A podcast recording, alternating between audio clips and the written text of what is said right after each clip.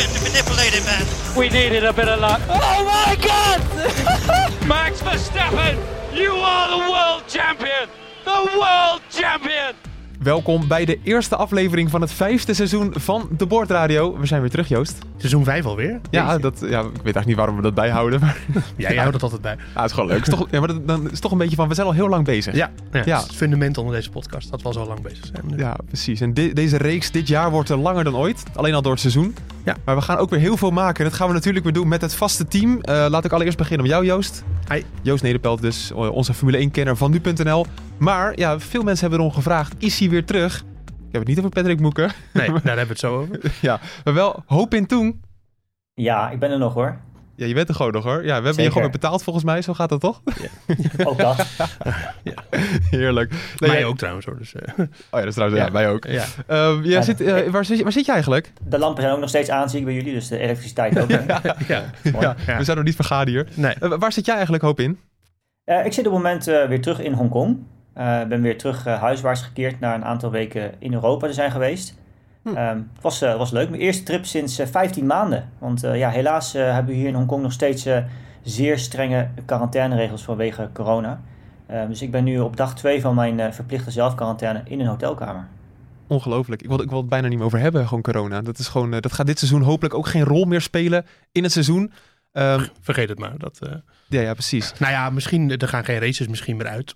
Denk ik, misschien. Klopt het even af. Als er Maar, geen eh, oorlog eh, komt. Mensen die, ja, ook dat. Maar mensen die naar de Grand Prix toe reizen, zoals ik, eh, hebben er nog heel veel last van. Ja, we, vanuit. we gaan het allemaal zien. Nou, om het team nog even rond te maken. Natuurlijk, Patrick Moeken is er ook gewoon bij. Alleen niet bij deze podcast. Nee. Dat heeft wel te maken met datgene waar we het net over hadden. Ja, nou, ik zal gewoon vertellen hoe het is. Ik zou met Patrick Moeken naar Barcelona. En we zouden dinsdag vertrekken. Alleen maandagochtend vertelde hij dat hij positief was getest. Ja. En ja, hij had zwaar te pakken. Dus Ja, eh, ja. hij, eh, hij is echt goed geveld. En eh, ja, nu is hij nog niet helemaal 100% hersteld. In ieder geval niet goed genoeg om hier met ons in een podcasthok te zitten. En, en hij heeft ook twee dagen van de, van de testdagen gemist. Gewoon omdat hij in bed lag. Nou, dat wil wat zeggen bij Patrick Moeken. Dus ja, die, die is er even niet bij nog. Maar de volgende keer sluit hij weer aan. Ja, nou, tot zover onze verhalen. Mijn naam is Bas Scharwachter. We gaan beginnen aan het nieuwe seizoen van de Formule 1. Ik zou al een nieuw seizoen in de Formule 1, want het wordt eh, beter dan ooit eigenlijk, zeker dat begin, omdat er nieuwe auto's zijn. Dat is altijd interessant. Joost, jij bent dus in eh, Barcelona geweest bij die testdagen. Ja. Eén ding viel jou meteen op. Het Ja. geluid van de auto's. Nou ja, ehm, er gingen de eerste dag al verhalen dat de auto van Red Bull heel anders klinkt en zo. Ik heb ze gisteren allemaal eh, goed beluisterd. Ik lag gisteravond ook met een klein beetje pijn in mijn oren in mijn bed. Dat ben ik niet zo beroerd om toe te geven. Geen Eh, oordopjes in. Ja, ik had ze wel in, maar niet al door. En eh, dus ehm, nee, ik heb ze goed geluisterd, maar ze, ze maken niet zozeer op het rechte stuk of zo een ander geluid. Alleen ze maken, en dat, maar dat doen ze allemaal, niet alleen de Red Bull. Ja. eh, bij het aanremmen echt een heel ander geluid. en dus af en toe, ja, ik, het, ik kan het niet goed omschrijven, maar het, het, het, het, het, klinkt een beetje als een vrachtwagen die terugschakelt, zeg maar. ah, op die manier. Echt zo'n, oeh, zo'n goed, goede imitatie dit? Nou, Zo'n geluid. En dat is gewoon heel hard. En eh, ja, dat is een ontzettend indrukwekkend geluid als je het hoort. Eh, en dat, dat doen ze best wel vaak. Dus het, het- ik denk dat dat is onderstuur. Eh, of dat ze zich gewoon verremmen. Opin weet dat misschien beter te vertellen. Ja, nee, ik, eh, die gaat er meteen vol in, want ik ben echt hard aan het nadenken wat het zou kunnen zijn. Maar ik, zou het niet zo snel eh, kunnen verklaren. Het enige wat ik misschien zou kunnen verklaren is dat eh natuurlijk een nieuwe brandstof is dit jaar met de E10. En in principe heeft dat natuurlijk weer andere verbrandingswaarden en noem maar op. Dus het kan zijn dat dat een net iets ander geluid genereert. Maar waarom dat dan alleen tijdens het remmen is, dat, eh, ja, dat, dat weet ik eigenlijk niet. Ehm, Ja, Hopin, je begon erover. Die, eh, die E10 benzine eigenlijk, dat is iets nieuws in de sport. Ja, in tijden waarin olie eh, schaars is, toch wel bijzonder. Maar wat is het nou eigenlijk? Want jij zegt dat het een hele belangrijke verandering is in de sport. Ja, zeker. De E10, eh, de introductie van de E10 brandstof. nou, we kennen het allemaal van de normale pomp natuurlijk ook. Eh, Ja. 10% ethanol. Eh, allemaal met het oog op milieuvriendelijkheid, hè? Eh, carbonneutraliteit voor de toekomst. Ehm, natuurlijk speelt ook een grote rol in de autosport in de Formule 1. Eh, maar het heeft ook consequenties voor de motorenbouwers, want het heeft een andere verbrandingswaarde. En het is eigenlijk zo dat, ja, ik heb het verschillende fabrikanten eigenlijk horen zeggen ook. Ehm, sinds de introductie van de, ja, de nieuwe zescilinder motoren eigenlijk, de zescilinder turbomotoren, is dit echt eh, veruit de grootste verandering geweest voor hen. En eh, is er veel werk achter de schermen verzet om eh, nou, de motoren geschikt te maken hiervoor. Ehm, en ja, het heeft wel veel invloed, ik zei. Het, eh, het, ze moesten iets aan vermogen inleveren. Het brandstofverbruik gaat iets omhoog. Dus uh, over een gehele race ehm, moet dat opnieuw natuurlijk uh, nou ja, afgewogen worden aan de brandstof. Hoeveel je kunt verbruiken per ronde, noem maar op. Dus ja, ja. Het, het heeft heel veel invloed. Ja, gaan we die invloed ook uh, daadwerkelijk zien? Of is het echt iets dat onder de motorkap zich afspeelt? Iets dat waar wij in de sport tijdens een race van gaan merken? Nou, ik denk dat het in die zin uh, heel belangrijk is. Want uh, nou ja, na het vertrek van Honda, officiële vertrek van Honda uit de Formule 1 na afgelopen seizoen, hebben de fabrikanten eigenlijk afgesproken dat het motorenreglement bevroren zal worden tot, Joost, jij weet het, 2026? Tot 2026, ja. ja. ja. Um, zat ik even te twijfelen. Um, um, dus ja, het, het, is echt natuurlijk van zeer groot belang om dat ja, nu goed voor elkaar te krijgen. Want ja, je kunt het niet meer veranderen daarna. Afgezien van misschien hele grote uh, dingen die met betrouwbaarheid te maken hebben. Maar qua vermogenswinst kun je daar niet meer zoveel aan doen dan. Ja, Joost, is het nog iets wat, wat um, bepaalde heerschappij van een, van een team kan veranderen? Dat in één keer de Mercedes minder presteert? Of moeten we het niet zo zien? Um, nou, wat ik wel interessant vind, uh, er zijn twee fabrikanten die hebben een volledig nieuwe motor. Dat zijn Ferrari en uh, Renault. Maar dat, ik moet zeggen, bij Renault uh, draait het meer om een turbo-concept. Die hebben nu hetzelfde concept als Mercedes heeft. met de split turbo. of het is allemaal niet uit te leggen. Ehm, die hebben dus misschien al wat meer toegewerkt naar deze nieuwe manier van, of deze nieuwe brandstof. Maar aan de andere kant denk ik niet dat Honda of Mercedes zich daar ook door laten verrassen. En uh, ik denk niet dat dat de slagorde gaat veranderen, okay. eerlijk gezegd. Okay. Het is meer ook, kijk, het is, het is mooi dat die techniek bestaat en dat we dat kunnen gebruiken. En het is ook meer ook dat de Formule 1 natuurlijk naar buiten toe kan verkopen van, hé, hey, moet je kijken, wij zijn ook groen bezig, want wij gebruiken 10% E10. En ja. uh, uh, dat, is, dat heeft er natuurlijk ook mee te maken. Het, de sport wil natuurlijk meer klimaatneutraal imago. Ja, en precies. daar helpt dit bij. Ja, nou, dat is heel goed om te weten. En dat is belangrijk bij het vinden van nieuwe motorenfabrikanten. Ik noem een Volkswagen. Je, noem, je noemt iets willekeurigs. Ik noem een willekeurig automerk. Volkswagen, als die willen instappen, Porsche, Audi, ja, dan is het natuurlijk ook belangrijk dat de Formule 1 op die koers zit. Ja. En uh, daar draagt het aan bij. Maar wat, wat ik natuurlijk nog wel aan wil toegevoegd ben, Joost, uh, die goed punt is dat uh, de teams met de nieuwe auto's natuurlijk, nou, die moesten al een relatief vroeg stadium beginnen met het ontwerpen van de auto's van dit jaar, omdat het een volledig nieuw concept was. Uh, maar als die motoren, als de fabrikanten daarvan nog steeds bezig zijn om nou ja, het ontwerp te maken, uh, de componenten eraan te veranderen. Je ziet eigenlijk een trend in de Formule 1 tegenwoordig dat men het bodywork om de motor heen zo nauw mogelijk probeert te verpakken. Hè, vanwege aerodynamische redenen. En ja, dat is natuurlijk wel iets wat uh, als dat zeg maar relatief flexibel moet blijven nog, omdat de motor, motorfabrikant nog dingen kan gaan wijzigen, dan ja, heeft dat voor een team ook wel weer grote consequenties. Dus ik denk dat wat dat betreft teams zoals nou ja, die hun eigen, nou, eigenlijk bouwt iedereen bijna zijn eigen motor tegenwoordig. Ja. Um, die, de fabrieksteams die hebben daar natuurlijk wel een voordeel bij, want die weten precies wat er gaat komen en wat ze gaan doen. Ja, dat is helemaal waar. Um, zometeen verder in deze podcast gaan we uh, de, de, teams even individueel uh, behandelen. Want we hebben natuurlijk hele opvallende dingen bij de Red Bull gezien. Maar met name ook bij de Ferrari. En we gaan het nog even over Michael Masi hebben en over Mazepin. Ja. Dat is heel interessant. Maar eerst even een woord dat ik, uh, ik moet heel eerlijk zijn, dat heb ik van de week geleerd. Ik en ook. Ik sprak het nog verkeerd uit Ik ook. had er ook nog nooit van gehoord. Oh. Ik, want het is in de Formule 1 Oh. was dit nooit een ding. Uh, nee. dus, uh, dus we gaan over een hoop in. Die kan er alles over uitleggen. Ik, kan, ik weet wel hoe je het uitspreekt inmiddels. Por porpoising. Purposing. Ja, het, het, het, het, heeft eigenlijk te maken met uh, zoals een boot op het water of een bruinvis of een dolfijn door het water gaat. Ja, dus wij wilden het eigenlijk ook de Nederlandse term bruinvissen geven, hadden we in Barcelona afgesproken, maar dat is toch niet helemaal van de grond gekomen. Nee, maar dat is wel een beetje, als je het zo letterlijk zou vertalen, zou bruinvissen ja. ongeveer moeten zijn. Hè? Ja, en, en, als ik hem in mag leiden voor hoop in. Ja. Ik stond uh, dienst, nee, woensdag langs de baan aan het eind van de dag. Langs het, je kan bij Barcelona heerlijk uh, aan het eind van de pitstop zo langs een muur lopen. En dan kan je het tweede deel van het rechtstuk gewoon ja. heel mooi zien. En ik zit te kijken naar die auto. Ik was mij er niet opgevallen en ik zie de Williams iets voorbij komen. En echt gewoon hobbel, hobbel, hobbel. En ik denk, ja, dit ligt niet aan het asfalt. Barcelona is helemaal niet zo'n hobbelig circuit. En net vernieuwd asfalt ook nog. Ja, en, en het, het scheelde heel veel. Best wel veel auto's hadden het. Uh, de ene auto met DRS kwam voorbij open, toen was het minder. Uh, de Red Bull had het in eerste instantie helemaal niet, maar later weer wel. Hm. De Ferrari had het helemaal niet, maar later zagen we een filmpje van Charles Leclerc. Die hobbelde heel erg. Mensen hebben dat misschien gezien, dat beeld van voren. Ja. En dat komt door...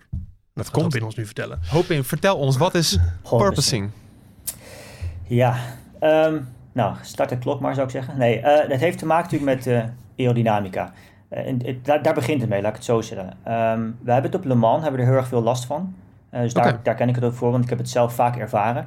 En de reden daarachter is eigenlijk dat je, als je kijkt naar de huidige auto's, vanwege nou, de nieuwe vloer en het grondeffect wat die creëren, wil je eigenlijk zo laag mogelijk rijden om zoveel mogelijk neerwaartse druk te genereren.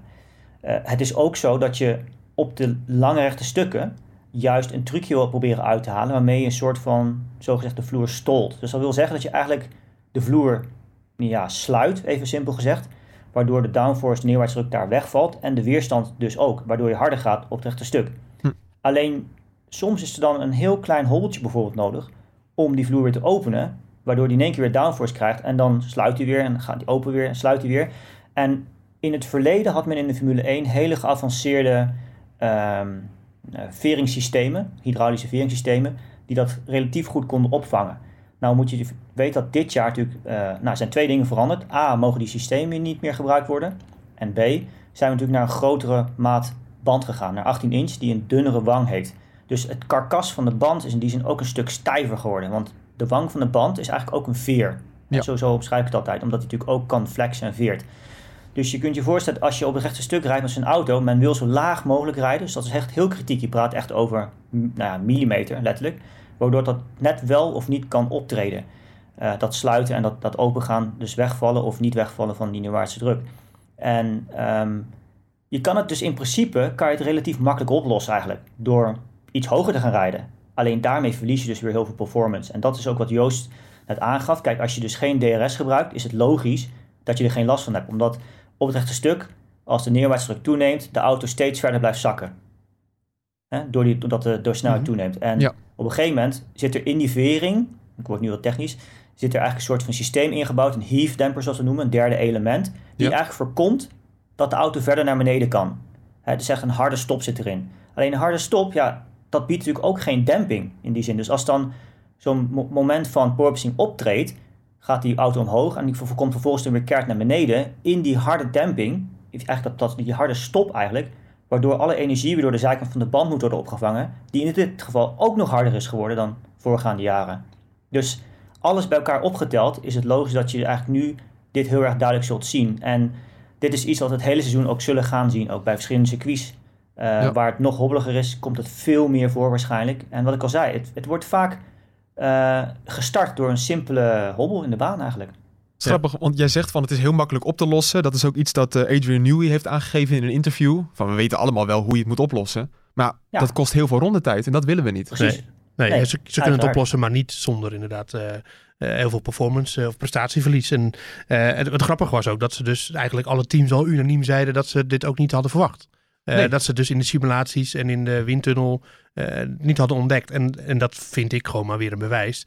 Uh, die teams kunnen simuleren tot zijn ons wegen. En dat is heel belangrijk. Dat wil ik niet tegenspreken. En de, de windtunnel, ontzettend belangrijk. Daadwerkelijk rijden op het asfalt. Daar draait het uiteindelijk om. En, en ja, ze waren er toch door verrast. Sommige teams hadden het wat minder. McLaren had er geloof ik minder last van. Ja.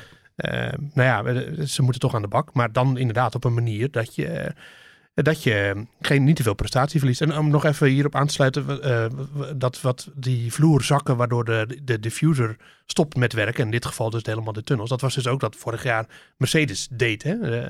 Uh, Dat we toen in Turkije zagen dat die achterkant zo inzakte tot een bepaald punt. Bij de achterwielen. Dat is het stallen van de diffuser. En daardoor win je heel veel topsnelheid. Dat proberen ze dus allemaal te doen. Niet alleen Mercedes. Het is ook geen vals spelen. Dat wil ik nog even benadrukken.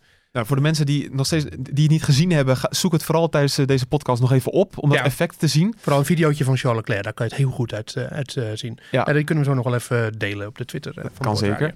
Ja. Um, maar Hopin, jij zegt dat je er last van hebt. Als ik naar Leclerc kijk in die auto, denk ik, die, die wordt daar toch kotsmisselijk van. Nou, ik weet niet. Ja, Joost was natuurlijk ter plekke. En je hebt gezegd dat je ook aan het einde van het rechte stuk hebt gestaan. Wat ik me kan voorstellen, wat heel veel coureurs doen, dat deden wij in ieder geval, is dat je eigenlijk voordat je gaat aan... Op het rechte stuk zelf heb je er niet per se last van. Ja, het, het hobbelt heel erg. Het is vervelend. Uh, maar bij het remmen kan je natuurlijk enorm last hebben daarmee. Omdat je, nou ja, als je net gaat remmen op het moment dat de auto omhoog komt... dan heb je geen druk op je voorwielen en dan blokkeer je meteen. Letterlijk gelijk bij de voorwielen. Ja. Dus wat je wel vaak ziet is dat... Wat ik al zei, het heeft te maken met die rijhoogte. Dus als je als coureur komt aanrijden bij het aanrempunt... en je gaat net een paar meter eerder van je gas af... waardoor de auto eigenlijk heel langzaam even iets omhoog komt...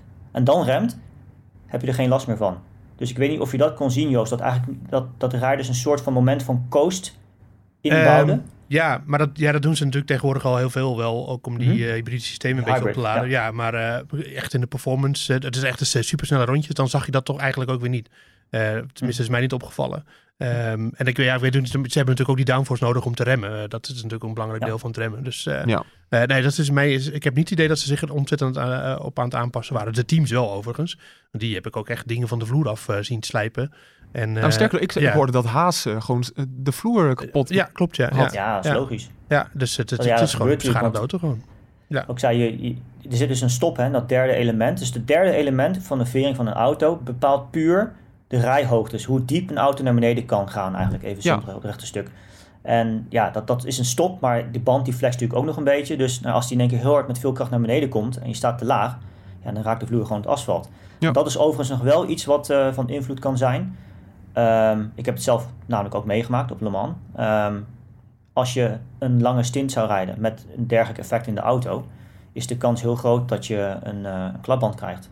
Hmm. Eh, Omdat je continu alleen nog maar je auto laat veren op de wang van de band. Dat Precies, dan- je laat ja. constant de auto veren op de wang van de band, die Ja. dus ook al heel stijf is. Ja. En da- dan, dan op een gegeven moment dan breekt zeg maar, het stuk tussen de wang en het loopvlak van de band. Dat is eigenlijk een soort van aan elkaar gelamineerd. Ik heb het in het verleden ook wel eens eh, Ja. over gehad.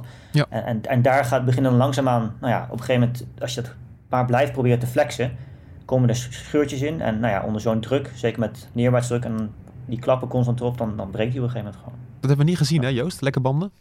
Nee. Niet dat je weet in ieder geval. Nee, nee, nee, totaal niet. Je hebt wel een spinnende Alonso voor je gehad? Oh, ik had gisteren een heerlijke middag. Of ochtend trouwens. Ik was echt op tijd eh, op het circuit eh, opgelopen. Ja. En je kan bij Barcelona heb je natuurlijk aan het eind die stadionsectie, zeg maar. Ja. En daar... eh, Maar het nieuws, eh, dat gedeelte is aangepast. Ja, ja, ja, ja, daar. En daar kan je dus helemaal, helemaal heel ver inlopen, ook als eh, niet-fotograaf.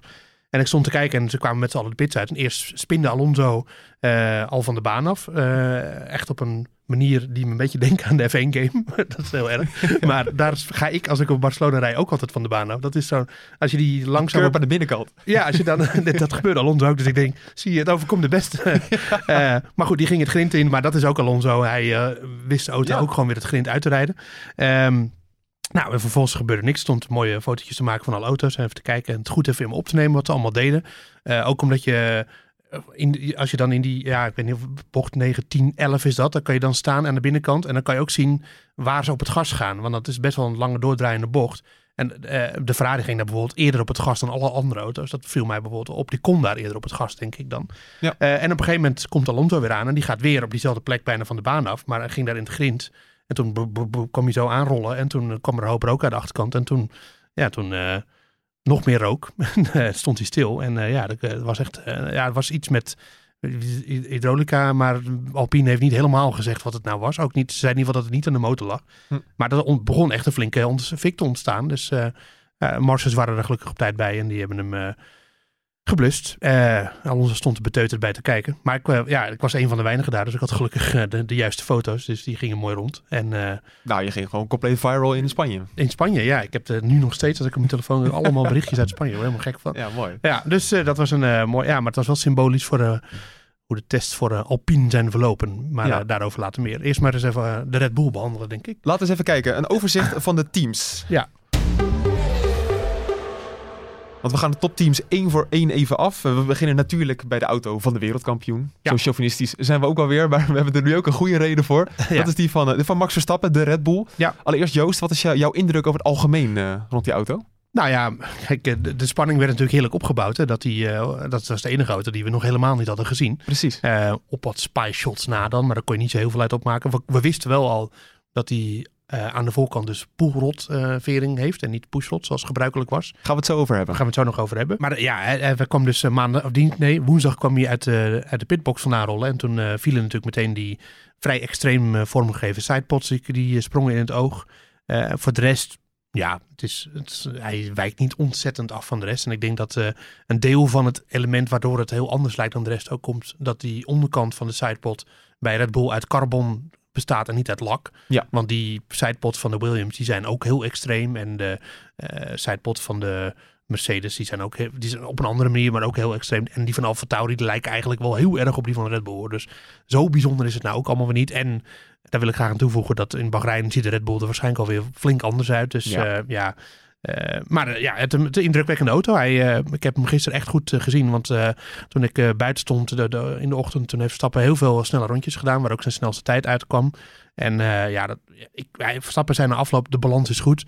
En ik zie soms van die, bij de testdagen van die verslagen van mensen die langs de baan hebben gestaan. En die dan be- beweren dat ze precies kunnen zien welke auto goed is en welke niet. Dat ga ik hier niet beweren, dat is natuurlijk niet zo. Maar je ziet soms wel of een coureur, of je het idee hebt dat een coureur er lekker mee overweg kan of niet. Ja. Nou, dat idee had ik wel. En dat beaamde Verstappen dus ook achteraf, dat hij de balans heel goed was. Ja. En als ik hem door, de, de- door die slotsectie zag gaan en die chicane, die hele vervelende laatste chicane voor de ingang van de pit staat, had ik het idee dat dat hem makkelijker afging dan de meeste auto's. Oké, nou goed. Daar wil ik wel aan toevoegen Ja, ja, sorry. dat die nieuwe auto's, die gaan daar wel een stuk langzamer doorheen dan, eh, dan eh, de, Mhm. vor- de vorige generatie. En eh, dat is, daar zie je dus dat ze gewoon zwaarder zijn en ook min, op lage snelheid minder downforce hebben. Ja, want eh hoop in, ik En hoor... stijver. En stijver, dat, ja precies. Ja, zwaarder en, eh, en stijver. Eh, d- ja, ik ga wel gewoon door. qua vering, hè? Ja, deze... ik-. Kijk, zo wel dat is wel mooi, want ze zijn zo... Door de nieuwe... Sorry. Gaan we eruit knippen. Ehm, door de... eh de, luider, de luisteren geen eh, minderjarige kinderen hier, toch? Nee, dat is ook wel Nee, zo. nee, Ja, nee, ga vooral door. De huidige Formule 1 auto's zijn een eh, dit jaar een stuk stijver geworden. Zowel in verticaal, wat ik al zei, Ja. maar ook als in rol. Eh, dus dat wil zeggen hoe, hoe ver een auto eigenlijk overhelt als je een bocht doorgaat. En, eh, en de reden puur daarvoor is, ja, zoals we eerder zeggen, die aerodynamica die vernieuwd is. En natuurlijk ook de, ja, de band, hè, die is groter geworden, stijver geworden. Ja. En eh, daardoor, ja, op hoge snelheid zal, de downforce nog steeds ja, net zo goed, misschien zelfs wel beter zijn dan voorheen. Maar dit merk je vooral in langzame bochten. En ik, ja, ik heb het zelf natuurlijk niet gezien, want er waren helaas niet veel rollende beelden te zien. Maar ik kan me voorstellen dat de rijders ook een stuk anders omgingen met de curbstones eh, in de chicanes. Omdat Ja. die natuurlijk, eh, nou ja, daar, daar klapten ze vroeger echt gigantisch hard overheen. Ja, dat dat deden ze nu niet. nu nog steeds wel proberen, maar minder. Ja, ik heb er geen één zien doen. Ik heb daar best wel lang gestaan. eh, maar Oké, eh, nou, ja, dat, dat, wel. die, daar ze nu gewoon omheen eigenlijk bijna. Ja, want ik hoorde, Eh, ik hoorde ja. van Verstappen dat hij dan eh, de auto op de grond wil houden, zodat je het effect van die tunnels Ja, precies. goed kan dus als je, benadrukken. als je, je ziet natuurlijk, eh, het zijn hele mooie plaatjes altijd, dat zo'n auto opstuitert. Ja. Maar dat zal je gewoon minder zien, want dan verlies je in ene alle onderdruk onder de auto. Oké. En, eh, en eh, dat is, op lage snelheid steekt dat al vrij nauw, want dan wek je daar gewoon natuurlijk niet zoveel van op als op hoge snelheid. Hm. Eh, want ik heb ook in bocht 9 gestaan, voor mensen die Barcelona een beetje kennen. Dat is die knik naar rechts boven op de heuvel, naar dat, voor dat langere rechtstuk. En, eh, nou, dat is gewoon, eh, was altijd echt een soort van eh, net wel vol gas, net niet vol gas. Maar de Janken ze nu gewoon vol gas erin. Geen Ja. probleem. Echt niet. Allemaal zelfs. Ik heb ze er allemaal vol gas erin zien gaan. Oké. Behalve de Haas, van die eh, reed gisteren ook weer heel erg weinig. Eh, maar ik stel me zo voor dat die daar ook gewoon doorheen kan, eh, vol gas. Dat is wel interessant. Is, is het nou leuk, zo'n zwa- eh, zware auto? Want ik hoorde Verstappen eigenlijk alleen maar klagen erover, hoop in. Nee, natuurlijk. Als je, als je kunt kiezen als coureur zijn, dan wil je gewoon een zo licht mogelijke auto hebben. Ja? Dus ja, daar is, daar is niet echt een lange discussie over te, te hebben eigenlijk. Nee. Eh, zwaarder is gewoon minder performance. En je merkt het overal in, hè. Accelereren, remmen natuurlijk, vooral. Bandenslijtage. Eh, bochten, meer bandenslijtage. Ja. Maar op overal werkt het in door. En dat is natuurlijk ook, dat zie je eigenlijk in de race natuurlijk ook heel duidelijk. Hè. Eh, auto's gaan aan het begin van de race een stuk langzamer. En, de- en, de, en de rijders kunnen ook een stuk min- minder, nou ja, wil niet zeggen ermee spelen, maar ze kunnen gewoon wat minder, ze hebben wat minder flexibiliteit in hoe agressief ze kunnen zijn ermee. Een auto die lichter is, kan je gewoon ook iets agressiever benaderen, omdat je gewoon nou ja, wat minder last hebt van de voorgenoemde dingen. Ja.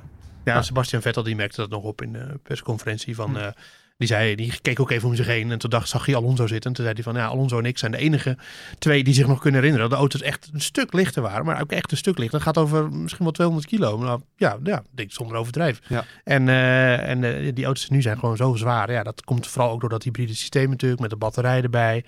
Ze zijn ook veel groter. Ja. Als je een auto van, van nu naast een auto van, van 10 jaar geleden zet. En van 2005 of zo zag Ja, ik ook. nou, Dat is gewoon, dan ja. lijkt het wel een soort van kinderautootje, die van Ja, hè? 2005. Ja, dat zag je voor- in Abu Dhabi met die auto van Alonso, eh, die Renault. Die, er, die stond toen even naast een andere auto van, van vorig jaar. Maar die Ja. auto's zijn nu zijn iets korter, maar bijna even lang. Ja, dat is gewoon een wereld van verschil. Ja, En eh, ja, het, is gewoon, het weegt ook van alles natuurlijk. ja, precies. Er waren toen wel auto's die ook gebruik maakten van de pull-rod en de push-rod systemen. Ja, Om even een bruggetje te maken. Dat is iets dat eh, heel veel mensen niet snappen. Eh, allereerst, wat heeft Red Bull nou eigenlijk, Joost? Red Bull heeft voor eh pullrod en Ja. achter pushrod. Oké, Ja, en eh, dat kun je zien als je gewoon naar voren naar de auto kijkt. Nou moet ik zeggen, Red Bull is een verkeerd voorbeeld hiervan. Want die Oh. voorvering, voorwielophanging van Red Bull is sowieso vrij exotisch.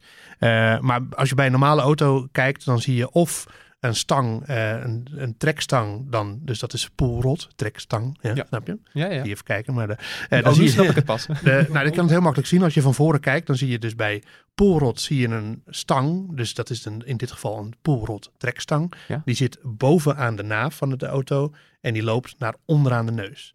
En als het een pushrod is, dan loopt hij van onderaan de naaf naar bovenaan de neus. Ja. En de Red Bull heeft dus poolrot voor. Dus, en, de, en de Mercedes heeft pushrod voor. Dus dat is verschillend. Maar, En de afgelopen jaren hadden we altijd pushrod voor, poolrot achter. Ja. En nu is dat dus weer eh, veranderd. en waarom is het veranderd? Ja, dat is, heeft waarschijnlijk vooral aerodynamische redenen. De, en, en ook wel wat eh, redenen die eh, te maken heeft met de gewichtsverdeling. En ook omdat die neuzen wat lager zijn. Oh ja. Eh, en als je van voren kijkt naar een auto van vorig jaar, bijvoorbeeld vooral de Mercedes, dan zag je dat die voorwielophanging enorm hoog was. Eigenlijk helemaal uit, eh, de, als je de centrale lijn van de vooras bekijkt, zeg maar, die is natuurlijk niet letterlijk een vooras, maar van, van wielmoer tot wielmoer. En dan kijk je naar de voorwiel en dan zit die ontzettend hoog. Hm. Dat mag niet meer. Eh, dus dat is veranderd. Dus het is allemaal omlaag gegaan. En daardoor is poolrot voor gewoon weer aantrekkelijker geworden. Ja. Ehm, en ze hadden dat ook omdat, om die luchtstromen van voren eh, minder in de weg te zitten. En dat was met pushrot zo en dat met poolrot minder. Maar dat, ook dat is minder belangrijk geworden. Omdat die totale luchtstroom van de voorkant toch heel erg omlaag is gegaan. Oké. Ehm, dus ja. En ook achter heeft het aerodynamische redenen waarom sommige teams geswitcht zijn. Ja, precies. Uh, hoop binnen als coureur, merk je daar iets van? Of je met een pull of een pushrod aan het rijden bent? Nou, nee, in principe niet echt. Eh, ik kan me wel voorstellen dat nu met de huidige auto's, eh, wat ik al zei, zeker als je kijkt nu, wat ik al zei, met de, met, met de grip in de langzamere bochten. Hè, en dat is iets waar natuurlijk die, de, de, de mechanische ophanging eh, een best wel grote invloed kan hebben. Ja. Als je net een iets lager zwaartepunt hebt, omdat nou ja, het hele systeem, dus met die rockers, zoals we dat noemen, waarin waaraan zo'n poolrod in dit geval bevestigd zit of een pushrod. ehm, als dat lager zit in de auto, dan heb je toch gewoon een, een iets voordeel daar, daarbij. Hoe, hoeveel het is, vind ik altijd heel moeilijk om te beoordelen. En ja, dat is ook altijd welke keuze is beter of wat dan ook. Dat is eigenlijk, ja, dat, zonder data kan je dat eigenlijk haast niet eh, goed beoordelen. En ik, ja, ik neem aan dat de teams die maken op een gegeven moment zo'n beslissing erover. Omdat ze een bepaalde filosofie hebben achter hoe ze zo'n auto willen ontwerpen en ook hoe ze hem willen nou ja, opzetten. Ja. En dat kan, ja, dat kan ook van rijstijl natuurlijk ook weer afhangen. Dat, dat is heel simpel. Oké. Nou, dat is in ieder geval goed om te weten. Dat een beetje het verhaal van de pull en de pushrod. Eh, We Ja. ma- maken het lekker technisch, hè? Uh, we waren bij de Red Bull, dus ja, die heeft dus ook nog eens eh, eh, enorm exotische voorwielophanging sowieso. Want eh, er, er zitten twee van die driehoeken in de voorwielophanging. De wishbone zijn dat eigenlijk. Ja. En de bovenste wishbone van de Red Bull, die staat extreem achterover. Eh, en de enige andere auto die dat heeft, we hebben hem bijna niet gezien, dat is de Alfa Romeo. Hm. Ehm, en ja, eh, waarom dat nou ik heb hem sowieso niet gezien. De, Alfa. Romeo, nee, camouflage. hè? Ja. Ja. Hij reed wel, maar niemand zag hem. Eh, maar ehm, nee, de, de- waarom dat is, is ik, heb ik ook nog niet helemaal thuis kunnen brengen. Maar het, Oh. eh, het schijnt, maar dat is slechts een schijnt, dat het iets te maken heeft om het... eh Opin benoemde eerst eh, noemde net al die exotische dempers die nu natuurlijk niet meer mogen nu, die in het veersysteem zaten. Eh, en die voorkwamen ook dat de auto heel erg dook bij het remmen. Dus dat hij Hmm. als je aanremt voorover duikt. En het schijnt dat het iets is om dat een beetje op te vangen. Dus dat hij alsnog niet duikt, ondanks dat die, eh, die dempers die dat voorkwamen niet meer mogen. Maar ik sluit aerodynamisch uit, ook niet uit, want het is een product van Adrian Newey, dat het iets is om de luchtstroming gewoon te, ehm, te sturen. Maar die voorwielophang van de Red Bull die ziet er totaal anders uit dan die van de Mercedes. Dat is, eh, vind ik wel, die variatie is wel heel erg leuk. Ja, nog, nogmaals, gezegd, ik denk dat je zonder echte data, noem maar op, dat niet zo heel goed kunt beoordelen. Nee, maar dat is lastig. ehm, wat wel, wat, Ja, wat, ik, nou, je hebt wel, wat, wat wel, nou, maar wat wel, wat, je hebt wel een punt hoor. Maar eh, wat je zegt, dat zogenaamde anti-dive en anti-squat, zoals we dat noemen, met eh, op het gas gaan is noemen dat, dat de auto van, aan de achterkant dan omlaag gaat. Anti-dive is natuurlijk dat hij ja, duikt, dat hij omhoog komt. Dat kun je inderdaad met ophanging eh, punten en de, de manier waarop je het aan de auto zeg maar, bevestigt, kun je dat veranderen. Eh, dat is wel vaak aan de achterkant. Ja. Dus daar heb je dan die verschillende pick-up points, zoals we dat noemen. Eh, aan de voorkant zit ik nu te denken. Dat hangt een beetje van de hoek ook weer af. Daarmee kan je eigenlijk een soort van, als het, als het vast zit, kan je de, de zogenaamde caster op een auto eh, bepalen. En dat is een soort, ja, hoe ga je dat weer. eh, even heel simpel gezegd, Ja. kan je daarmee het insturen agressiever maken. Even simpel gezegd. Je kan daarmee meer druk creëren op het binnenste wiel als je stuurt. Waarmee je dus meer grip krijgt in langzame bocht aan de voorkant van de auto. Even heel simpel uitgelegd.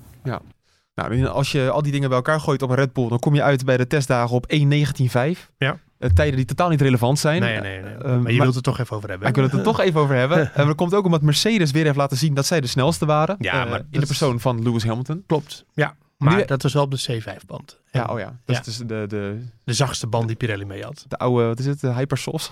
Wat was het ook weer? Nou ja, gewoon de. De, de, de C5, laten we Ja. het zo noemen. En Tapper die had zijn snelste tijd natuurlijk op de C3. Eh, en dat is natuurlijk wel een verschilletje. En die, had, die reed hem ook in de ochtend en Hamilton die reed hem aan het eind van de middag. Ja, Ja. ik weet niet of dat wat uitmaakt. Maar, ja, maar Barcelona wel. in Barcelona wel. Barcelona is een ochtend, als je eh, voor een tijd gaat, is die in de ochtend een stuk sneller, normaal gesproken. Oh. Je ziet dat, heel, dat vind ik altijd heel mooi. Als je kijkt, de Formule 1 zie je dat minder, omdat men tijdens de test juist bezig is om je snelle rondetijden te verbergen. Hè? Met, met brandstof te rijden en noem maar op, weet ik wat allemaal. Ja. Ehm, maar als je bijvoorbeeld naar een Formule 2 test kijkt, dat is heel mooi. 9 uur 's ochtends, groene vlag, iedereen naar buiten op nieuwe banden. Dan rijden ze drie rondjes, vier rondjes. En dan is het vervolgens rijden twee uur lang geen auto's meer. Want ja, ze weten toch als ze weer opnieuw uitgaan, hebben ze A de band niet meer en de baan wordt langzamer. Dus ja. En dan inderdaad, helemaal aan het einde van de dag, om eh, tien voor vijf, komen ze alweer weer naar buiten toe. Met eh, weer een nieuw set banden. En dan gaan ze nog een keer ervoor. En dan eh, ja, is het klaar de dag. Oh, nou, grappig eigenlijk. Efficiënt. Ja, maar goed, het is natuurlijk wel zo dat, eh, kijk, die tijden zeggen allemaal niks, maar het is toch wel lekker. Er moet iemand bovenaan staan. En het is ook wel weer grappig dat het dan toch weer Mercedes is. Ja, ik laat me hier verder niet toe verleiden. Oh, nee. nee, maar zegt het wel iets over dat zij hun zaakjes gewoon weer goed op orde Ja, hebben? Mercedes, je- je- we gaan nu gewoon de Mercedes behandelen. Ja. ja nee, Mercedes heeft de, Oh, had ik dat moeten zeggen? Mercedes heeft de zaakjes zeker goed voor, eh, voor elkaar. Ja. Ehm, en we hebben denk ik nu ook weer, zoals we dat ook vaak bij Mercedes voorheen zagen, dat ze twee verschillende testweken waren. Dat je gewoon eh, tweede week een totaal herziene auto eh, gaat, eh, gaat tegenkomen op het circuit. Hm. Eh, en dat, ik, dat zal nu niet anders zo zijn. En ja, de kilometers werden gemaakt. Ze hadden, waren het tweede team achter Ferrari met de meeste rondjes. 370, 80 zo'n beetje uit mijn hoofd. Ehm, en ja, dat verliep allemaal heel erg goed. Dus ik, eh, ja, ik, ik, dus ik zag alweer nieuwe onderdelen binnenkomen bij Mercedes. Een nieuwe vloer werd naar binnen gedragen. Ehm, ja, eh, de motor gaf geen kick, denk ik. En ja, ik, Ze waren zelfs aan het experimenteren nog. Ze hadden eerst een dichte kap over Ja, de motor heen. ja, en toen nog met die gleufjes. ja, die, die, eh, die louvres, zoals dat zo mooi heet. Maar ik noem het maar gewoon luchtsleuven. Die, eh, eh, die zie je bij, op heel veel auto's. Bij Mercedes zagen we dat nog niet. Maar Nee. uiteindelijk eh, donderdagmiddag reed Russell er opeens mee rond. En ja, er kwamen bij Red Bull vooral en bij, en bij Ferrari heb ik het ook gezien. En bij Mercedes allemaal van die dozen binnen donderdag met... met allemaal eh, nieuwe onderdelen. Zo'n doos zie je dan, ah, er zit een voorvleugel in, want het is exact de vorm van een voorvleugel. Oh ja. En eh, zo'n hele lange platte doos, of zo'n vierkante platte doos. Ah, daar zit een vloer in, wat precies de vorm van een vloer. Ja. En eh, ja, dat, dat ging gewoon allemaal weer die pitbox in. En dat zit dan weer op de auto. Dus die ontwikkeling is ontzettend gaande. En ook bij Mercedes. En ik, eh voor de rest, ja, het ik zeg eigenlijk over de Mercedes hetzelfde als wat ik over de Red Bull kan zeggen. Je ziet gewoon dat het een van de snelste auto's is. Dat kun je wel zien. Jij, jij zei in de video's eh, van ons solide. Solide. Ja. Ja, en, eh, en ze zijn alweer eh, aan het downplayen dat ze sterk zijn. dus dat is een goed teken aan de wand. Ja, wat zei Russell nou van McLaren en Ferrari? ja, zijn verder? McLaren en Ferrari zijn verder. En Hamilton had geloof ik gezegd dat Ferrari een half jaar voorloopt op de Ja, rest. nee, precies. Ja, en, en het persbericht van gisteravond ronkte alweer met voorzichtigheid. Dus dan weet je, Mercedes heeft de zaakjes goed voor elkaar. Ja. Dat is gewoon een ABC'tje. Nou, als je een Ja. totootje of Unibedje wil invullen. Autootje, grappig. Ja. Oh ja. oh ja. ja. ja zo bedoelde ik hem nog eens. Eh hoop je, is jou nog iets opgevallen aan de Mercedes? Nee, ja, nee niet, niet per se. Wat ik wel mooi vind is dat natuurlijk eh, voorafgaande aan eh, het seizoen met de nieuwe auto's, dat iedereen toch wel bang was van ja, misschien gaan ze er best wel hetzelfde uitzien allemaal en dergelijke. Oh ja. Eh, wat je natuurlijk wel ziet is dat nou ja, die Red Bull en de Mercedes zijn eh, alle twee heel gaaf om te zien, Hm. visueel, optisch. Ja. Eh, maar allebei ook heel anders. En dat is natuurlijk wel eh, op een top Formule 1. En daar geniet ik persoonlijk heel erg van. Dat, ja, wat wel goed is of wat niet goed is, wat wel werkt, wat niet werkt, dat, ja, dat weten we op dit moment nog niet, denk ik. Nee. Maar eh, het is, wat wel feit is dat zeker de oplossingen die Red Bull heeft gevonden, bijvoorbeeld met de sidepods, ehm, die zullen voor Mercedes niet zo makkelijk toe te passen zijn. En andersom ook niet, omdat het hele concept natuurlijk eens op aangepast is. Dus wat je vaak ziet is dat, dat teams natuurlijk naar elkaar kijken, dingen proberen te zien van, hé, hey, wat voor slimmigheidjes hebben ze daar, waarom hebben ze dit of zus of zo gedaan. Maar als je zo fundamenteel het basisontwerp zo, zulke grote verschillen hebt nu, dan, eh, dan zul je wel zien dat ze op die lijn zullen blijven voortborduren, Ja. vermoed ik. Dan, eh, we hadden het net al even over auto's die er mooi uitzien. Nou, de mooiste is denk ik, eh, wordt toch wel unaniem, wordt dat wel gezegd toch? Dat de Ferrari het mooiste eruit ziet? Ik vond het de mooiste. Los misschien wel zelfs van de kleur, maar gewoon hoe de auto überhaupt gemaakt is. Ja, Kijk, twee eh, van, die, van die badkuipen boven de sidepods. Ja, nou ja, kijk, die, eh, die eh, hele krap verpakte sidepods waar de motor helemaal in zit, die zijn natuurlijk eh, technisch gezien zijn het hoogstandjes, maar het vindt het niet esthetisch niet het mooiste. Nee, Eh, Van Red Bull dus bedoel je? Nou, vooral die van Mercedes, Mercedes. en van Williams, die Oh ja. vind ik gewoon echt, dat vind ik, niet, vind niet per se mooi. Nee. En eh, die Ferrari, die, eh, die ziet er gewoon heel mooi uit. Ehm, ja, de- hoe dat er allemaal aan toe gaat, in en onder de Ferrari, dat, dat is gewoon heel moeilijk te zeggen. Ehm, ik denk gewoon, als ik het gewoon een inschatting mag maken, dan denk ik dat Ferrari zich vooral heeft gericht op het. eh, Mercedes heeft dus heel erg gericht op de lucht rondom de sidepods eh, dirigeren. Hm. En ik denk dat Ferrari zich meer gericht heeft op het, de lucht door de sidepods dirigeren. En dan kun je ook zien, en daar zijn die, die tunnels, die zijn daar dus ook interessant in. Maar die, die luchtopeningen in de sidepods van de Ferrari zijn natuurlijk enorm groot. Ja. Maar dat is echt niet allemaal voor de koeling van de, van de radiateurs die erin zitten. Dus daar gaat ook gewoon heel veel lucht rechtstreeks doorheen. En die, die koelsleuven die dus in die, in die, in die bovenkanten van die sidepods zitten, die sluiten daar ook rechtstreeks op aan. Ja. Dus eh, en je, dat is sowieso wel een beetje het verhaal dat, het- dat bij Formule 1 teams het geleiden van de lucht door de auto ook in het koelingsproces steeds belangrijker wordt.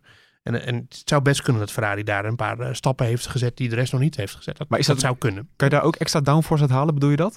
Ehm, nou, het gaat meer om dat je de lucht op een bepaalde manier daar krijgt waar je wil. Ja, oké. Ja, dat is Ja. het meer.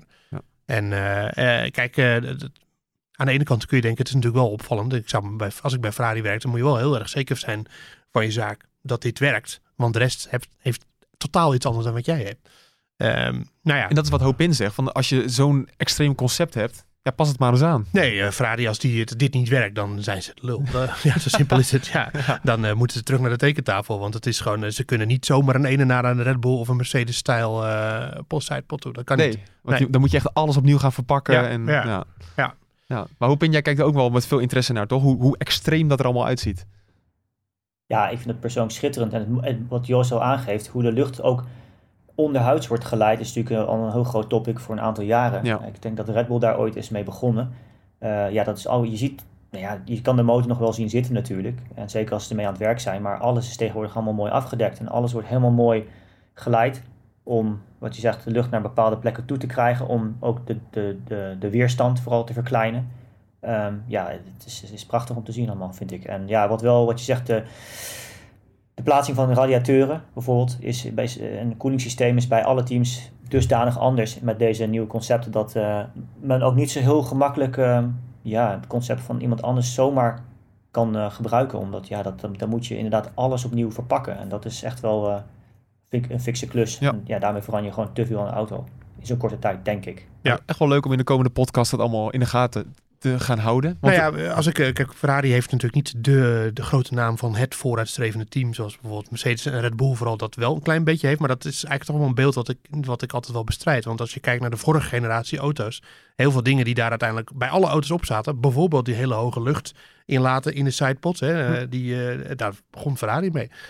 Best wel veel van die kleine aerodynamische trucjes, die kwamen bij hun vandaan. Dus het is echt niet zo dat ze daar eh, niks kunnen. En eh, dus ik, ja, ik heb er toch wel vertrouwen in. En als ik ook gewoon naar die auto zag, keek dit weekend en ik heb hem gisterochtend ook uitvoerig kunnen bekijken.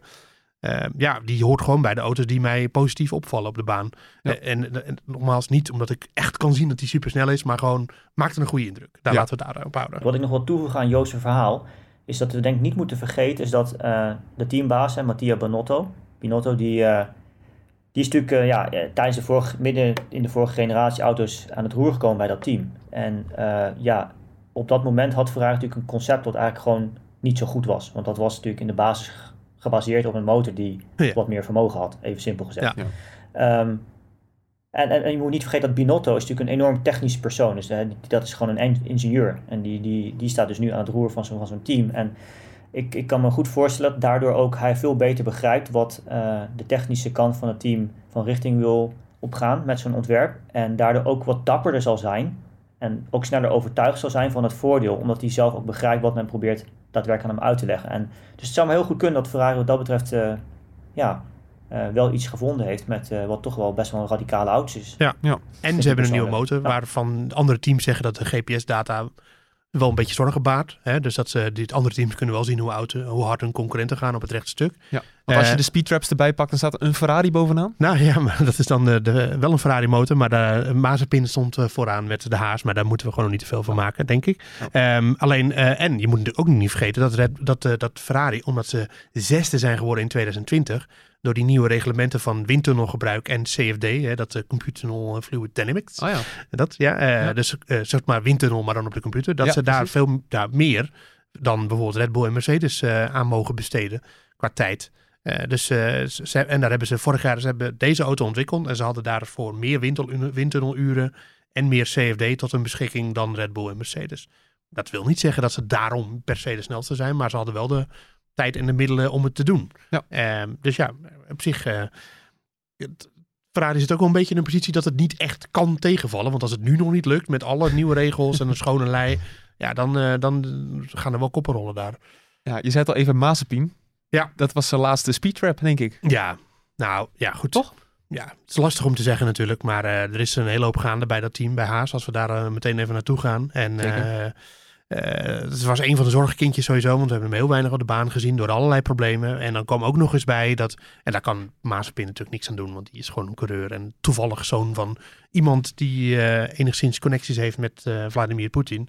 Maar ja, eh, het was wel heel rigoureus natuurlijk. Uh, Uralkali, eh, de, de grote chemisch bedrijf is dat uit Rusland, in ieder geval dat ook panden heeft met het Kremlin. Eh, dat is, eh, was de hoofdsponsor van Haas. Ja. En eh, dat was de reden waarom Mazepin daar reed. En eh, donderdagavond werden heel driftig al die stickers van de bus en van de auto en uit de persberichten. Alles, nergens werd er de naam Eurocali, eh, kreeg je meer te zien. Nee. Ehm, ja, eh, en waarom dat dan exact is, dat Dus het was weten we allemaal eh, Kali, eh, de, de vormgeving daar. niet. Jezus. Ja, dit moet even slecht. Jezus. Je reageert er ook helemaal niet lekker. Nee, maar het zijn ook geen... Het is Jezus, man. Is geen niveau dit. Hey, lieve help. Oh, Pin vindt het wel leuk. Ja, ja, die lacht gewoon uit Ik, beleefdheid. ik hield me vooral mijn adem gewoon in om te wachten op de reactie van Ja, ja, die viel, jammer dat dit een podcast is. Ja, ehm, maar goed. ehm, Ja, dat knip ik er ook niet uit. Nee, dat moet je ook niet doen. Anyway, ehm, eh, ja, dus kijk, anders, eh, hij, waarom, hij, waarom dat die sponsornaam niet meer welkom is, dat weten we niet per se. Nee. Eh, of tenminste, Nou waarom, ja. nou ja, we weten niet exact de reden. We weten dat de CEO van het bedrijf, dat die wel geraakt wordt door de sancties.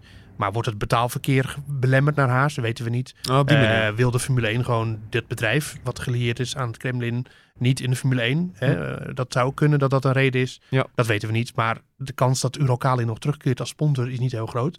En de kans dat Mazepin daardoor zijn zitje behoudt, is ook niet heel groot. Oké, En is, eh, is er dus- al een vervanger dan voor hem? Ja, dat wordt Pietro Fittipaldi. Oh, weer een Braziliaan erbij. Ja, ja ik, wil, ik, wil, ik, wil, ik wil weer proberen toe te voegen aan Joost zijn verhaal. Natuurlijk. Ehm, en ik, ik, ik weet het niet zeker, omdat ik natuurlijk ook geen, eh, geen jurist of advocaat ben. Maar ehm, ik heb begrepen dat eh, het misschien ook te maken heeft met het feit dat ehm Haas natuurlijk een Amerikaans team is. Mhm. Met een Amerikaanse eigenaar Ah, in, ja. eh, ja, in eh, Gene Haas. En ehm, als er iemand, eh, als er sancties zijn van Amerika, in dit geval natuurlijk tegen Rusland, dat betekent vaak dan dat als, als iemand, als bedrijf ook, maar ook als individu, die sancties eh, eh, schendt door zaak te doen met iemand die dus eh, eh, op, die, op die zwarte lijst staat, dan, ehm, dan kan je strafrechtelijk vervolgd worden. In Amerika heel gemakkelijk. Dus ik, ik kan me goed voorstellen dat dat daar iets mee te maken heeft. Ik, er zullen vast juristen luisteren naar deze podcast. Dus die kunnen misschien ehm, daar meer over toelichten. Maar dat is wat Ja. ik begrepen heb. Dat het, Ik, eh, heel, ook heel plausibel verhaal. Ja, en als mensen daar iets op willen toevoegen, kan dat altijd via Twitter, at de Bordradio Yes. bijvoorbeeld. Eh, Ja. maar onder de streep, eh, en dat, de, de kans dat Mazepin in Bahrein in de auto zit. Ja, ik, ik zou mijn geld er niet op inzetten. In ieder Nee. geval. Oké. Want het, je bedoelt, dat geld was de enige reden waarom je daar reed. Ja, Dus daarom. Zorg, Als het wegvalt. ja, daarom. Dus eh, kijk, eh, om zijn prestaties hoef je hem niet aan te houden. Zo eerlijk moeten we zijn. Nee, zeker. Ja, dat, nog één dingetje dan in deze podcast. We hebben, we hebben zoveel te bespreken, maar we gaan nog allemaal vooruitblikken maken. Vooruitblikken? Ja, inderdaad. Dat komt allemaal goed. Ja. Ehm Eén dingetje nog. Michael Masi is vervangen. Eh, dat is toch wel een beetje een hele grote zaak geweest, waar iedereen wel een mening over heeft. Eh Hopin, kan je er uiteindelijk mee leven dat ze dit gedaan hebben? Nou ja, ik heb er een vrij groot verhaal over geschreven. Ja, daarom. Bij jullie en ook, eh, en ook op mijn eigen Twitter. Ja. Ehm, ja, mijn eerste reactie toen was al eh, een aantal dingen. A, de regels zullen veranderd worden. Want eh, ja, dit, dit zal niet meer gebeuren in de toekomst, denk ik. En dat, dat blijkt dus ook wel dat het zo is. En ik had persoonlijk inderdaad ook ingeschat dat hij, dat Michael Masi wel vervangen zou worden. Ja. En ik zie veel berichten van, ja, Mercedes heeft zijn zin gekregen en noem maar op. En ik, ja, ik weet niet of de soep zo heet gegeten moet worden. Ehm, natuurlijk heeft het, eh, is het allemaal een samenspel van, van dingen. En ehm, kijk, er, is gewoon een, er zijn dingen ge- gewoon gebeurd bij die se- seizoensfinale die niet helemaal reglementair zijn geweest. Anders was, wa- was dit allemaal niet gebeurd. Nee. En ik denk dat, eh, dat, dat daar op basis daarvan bepaalde stappen zijn genomen. Of die goed zijn, slecht zijn. Iedereen heeft zich, zoals je zegt, over uitgelaten, een mening over. Ehm, dat weet ik dus zelf ook niet. Dan moet iedereen voor zichzelf beslissen. Maar eh, ja, feit is, eh, er wordt nu veranderd. Er zijn twee nieuwe race directors. Ik ben even van de DTM-man mijn naam vergeten, de naam vergeten. Maar ehm, Eduardo Freitas, Ja. ken ik goed, komt uit het WEC, World Endurance Championship. Ehm, heeft eh, volgens mij 20 jaar ervaring als race director. Dus een zeer ervaren man. Ja. En wat ik persoonlijk leuk slash goed vind, is dat Herbie Blesch terugkomt. En Herbie Blesch eh, wordt een adviseur aan de race directors. En was dat eigenlijk ook ehm, destijds. Hij was de deputy van eh, Charlie Whiting. Ja. Sinds eh, jaar en dag. Dus eh, ja, daar, daarmee komt wel weer een zeer ervaren man terug. Ja, Niels, eh, wat is het, Wittig? Wi- Ik, ik weet het ook niet. helemaal. Dat is, dat is wel zijn naam, ik weet niet hoe, Ja. of je het zo uitspreekt. Ja, jouw buitenlandse uitspraak van eh naam is wel eens lastig. Ja, dat is wel slecht Ja. inderdaad, ja. Ehm, ehm, maar dat is een man die met pensioen is gegaan, hè? Dus die is weer teruggekomen in de, in de sport. Heb ik niet over Niels. nee, Ehm, Herbie Blash. Herbie Blash, ja. Ja, Herbie. Dus die is helemaal terug van zijn Ja, pensioen Herbie. teruggekomen. Ja, dat, ja, dat is gewoon een saillant verhaal. Want Herbie Blash is destijds met eh, pensioen gegaan en is toen vervangen Ja. door, jawel, Michael Masi. Michael Masi, ja, Ja. inderdaad. Ja, goed verhaal. Dat is een mooi verhaal. Ehm, Ja, nu is nou. het wel zo, Joost, je hebt er een analyse voor nu.nl over geschreven. Eh, daarin schreef je ook eigenlijk is het het beste voor alle partijen. Want als Michael Masi weer iets in het voordeel van Red Bull zou doen, hè, om het dan even zo te zeggen, ja, dan is het niet goed. En dan komt het nooit meer goed. Nou ja, het is, gewoon eh, als sport niet handig als je een eh, soort scheidsrechter hebt waar te veel twijfels over bestaan. Ja. Eh, ik denk dat, dat ze dat gewoon wel re- zich realiseerden bij de, bij de FIA. En dat is niet, en, het is, en ik wil niet zeggen dat het eerlijk is, Nee. maar ook oneerlijke dingen kunnen wel de realiteit zijn. En ik, Ja. want wat, wat Max Verstappen die, eh, die eh, dropte natuurlijk een redelijk bommetje eh, donderdag, dat hij zo uithaalde. Dat zag niemand aankomen. Nee. Uh, Anto Cruz waren, was het ook met hem eens. Alonso zat naast hem, die zat keurig mee te knikken. Die was het overal mee eens wat, wat Verstappen zei. Eh, en de punten die Stappen aanhaalde, ja, die, die, daar kan ik allemaal best inkomen. Weet je wel, van ja, had hem meer tijd gegeven, onervaren. Ehm, ja, hij had natuurlijk het zomaar moest hij het overnemen. Dat toen Charlie Whiting doodging, de vorige wedstrijdleider. Ehm, en eh, ja, dat, eh, dat, dat valt, valt allemaal best voor te zeggen. En, en Alonso zei, ja, niet alle beslissingen vallen goed uit voor, een, voor iedereen. Nee. Dat was wat hij zei. En allemaal waar. Alleen, ja, ik denk dat het toch ook misschien een beetje politiek realisme is vanuit de FIA. Dat ze dachten, ja, eh, deze man is te bevlekt hè, en eh, daar, daar moeten we wat mee. Ja. Ehm, ja, en het is, dat is hard en het is ook niet, ik denk dat het niet helemaal eerlijk is, maar ik kan het toch ook wel volgen dat ze het doen ergens. En eh, dat, is het, dat is het vooral. Maar ik, kan, ja, ik, ik had het ook niet heel raar gevonden dat ze hem gewoon hadden laten zitten. En, kijk, je, je, je, je laat wel ook weer een beetje de, de indruk ontstaan dat het natuurlijk op kom- voorspraak van Mercedes is gebeurd. Ja, precies. En, maar kijk, iedereen kan heel hard roepen dat dat een feit is, maar dat weten ze natuurlijk helemaal niet. Nee. Ik bedoel, het, het kan zo zijn, maar we weten het niet, simpelweg. En eh, alleen ik denk dat Hamilton de zaak geen goed deed door woensdag ook nog uit te halen naar de stewards. En dat, die, eh, dat er een aantal stewards zijn die goed bevriend zijn met coureurs, weet je wel. Ja, dan als je, als je dit, deze hele discussie een beetje bij Mercedes weg wil halen, dan moet je natuurlijk eigenlijk niet dat soort dingen ook nog eens gaan zeggen. Maar er werd toch ook gezegd, dat is toch ook met eh Boemi of zo, die is toch steward, bijvoorbeeld? De, zo iemand? Bij, Ja, nee, Liuzzi bedoel je. Oh, Liuzzi, ja. ja. Vitan, Vitantonio Liuzzi. Ja, die, Ja. Is, eh, die is steward. Ja, ja. oud-coureur van Red Bull. Ja, daar wordt nog een beetje op gedoeld. Ja, dat soort dingen, weet je. Ik vind dat altijd heel moeilijk. Ja. Kijk, die coureurs, die, die zitten er vaak bij, maar die beslissen het niet in hun eentje. Nee. Eh, en ik vond dit ook een beetje... eh, Hamilton die zei het ook... eh, Ricciardo was erover aan het praten en Hamilton dook er een ene bovenop en toen zei hij dit. Oh ja. Het, stonk, was een beetje impulsief, denk ik. Een beetje on-Hamilton eigenlijk, om dat zo te zeggen. Ja. Ja. Op in... eh, Ja, dat is natuurlijk wel iets eh, als je op, op de stewards aankomt. Hè, dat is, eh, een steward is, zijn altijd, is altijd een panel hè, Ja. van, vier, Ja. van vier personen. Dus eh, je kan wel één iemand hebben die misschien licht partijdig is, maar die kan niet een hele beslissing naar één kant toe duwen. En dat is natuurlijk in het geval van een, eh, een wedstrijdleider wel het geval. Die, eh, ja, die beslist iets en de, de Clark of de course, die moet het vervolgens uitvoeren. Ja. Ja, en ja, ik, ik, ik moet heel eerlijk bekennen, toen ik de commentaar van, van Verstappen las, ehm, ja, was ik het daar eigenlijk ook wel weer mee eens. Ik denk dat Masi wat dat betreft misschien een soort van slachtoffer is geworden van zichzelf door juist te meegaan te zijn met de teams. Te goed te luisteren naar wat de teams graag wilden ook op de baan en wat de coureurs graag wilden. Waar ehm, ja, Charlie Whiting in het verleden toch, toch een soort van ja, iets meer autoritair was. Ja, maar, mijn punt is wel op in dat we dat natuurlijk, dat weten we ook niet helemaal. Want die communicatie tussen de teams eh, en, en de wedstrijdleider, die is natuurlijk nu openbaar. En in de tijd dat Charlie Ja. Whiting eh, de scepter zwaaide, toen was dat nog niet zo. Dus we wisten helemaal niet wat voor communicatie hij had met de teams. Hm. Eh, misschien gebeuren daar ook wel dat soort dingen zoals dat onderhandelen over een plek in Saudi-Arabië, weet je wel. Of eh, eh, ja, dat, dat Jonathan Wheatley van Red Bull, die zijn natuurlijk ook allerlei dingen tegen, tegen Masi in, in Abu Dhabi. Ja. En Masi herhaalde die woorden bijna tegen Mercedes. Maar ja, misschien heeft Charlie Whiting dat ook wel een keer gedaan op die manier. Zit daar kwaad achter? Dat weet je allemaal niet, weet je. Dus het is zo lastig. Dus ik denk dat ze gewoon vooral bij de VIA hebben gerealiseerd van ja, deze wedstrijdleider is gewoon te... Ja, er hangt te veel controverse omheen en we moeten een verse start hebben en we gaan voor ervaring. Eh, want er waren natuurlijk gewoon wat situaties waar ja, je weet niet of een ervaren wedstrijdleider dat anders op had gelost. Ja. Eh, en eh, ja, dat, dus Verstappen heeft gewoon gelijk. Hij was onervaren, hij had misschien nog hulp nodig. Maar aan de andere kant, ja, krijg je zoveel tijd bij, eh, bij deze functie? Nou, blijkbaar niet. Niet. Nee, Nee. Dat, dat kunnen we concluderen. Maar dat is ook misschien, het- dat is natuurlijk ook het nieuwe systeem wat nu op zijn plek wordt gezet. Hè? In die zin dat, eh, eh, wat ik schreef in ons stuk, eh, hoeveel eh, autoriteit, hoeveel, eh, hoeveel macht kan één persoon eh, Ja. hebben in een sport die zo gereguleerd Ja. is natuurlijk. En dat is natuurlijk wel het geval. Kijk, we hebben het over millimeters, tienden van millimeters op technisch reglement.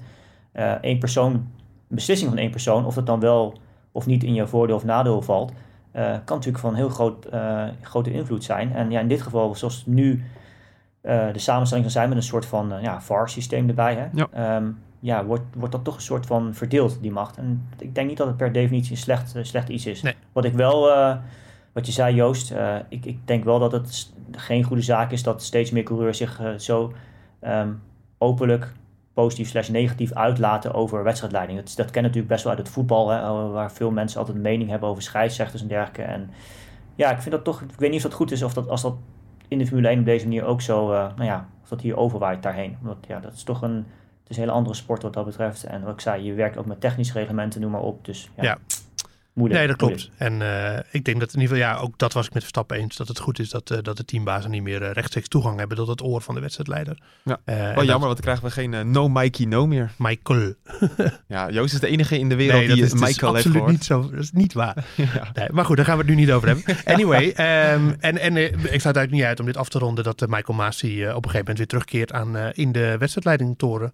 Eh, want hij werkt nog steeds bij de FIA. Hij heeft ervaring met eh, deze zaken. Herbie Blash is eh, diep in de 70, geloof ik. Die gaat het niet nog jaren volhouden. Dus Hm. Kan best zijn dat hij gewoon weer terugkeert. Anders kun je altijd nog de strategie bij Red Bull doen, want dat eh, is goed bevallen. Afgelopen seizoen. Ja. ja. Nee, we, gaan hem, we gaan hem afsluiten. Het is alweer veel te lang. We moesten hem op drie kwartier houden. Nou, dat is weer niet gelukt. Nou, ik knip het er nog wat uit. Sorry aan onze bazen. ja, dat mag ik niet meer zeggen. Nieuw Nee. seizoen, hè? Ja. Ja.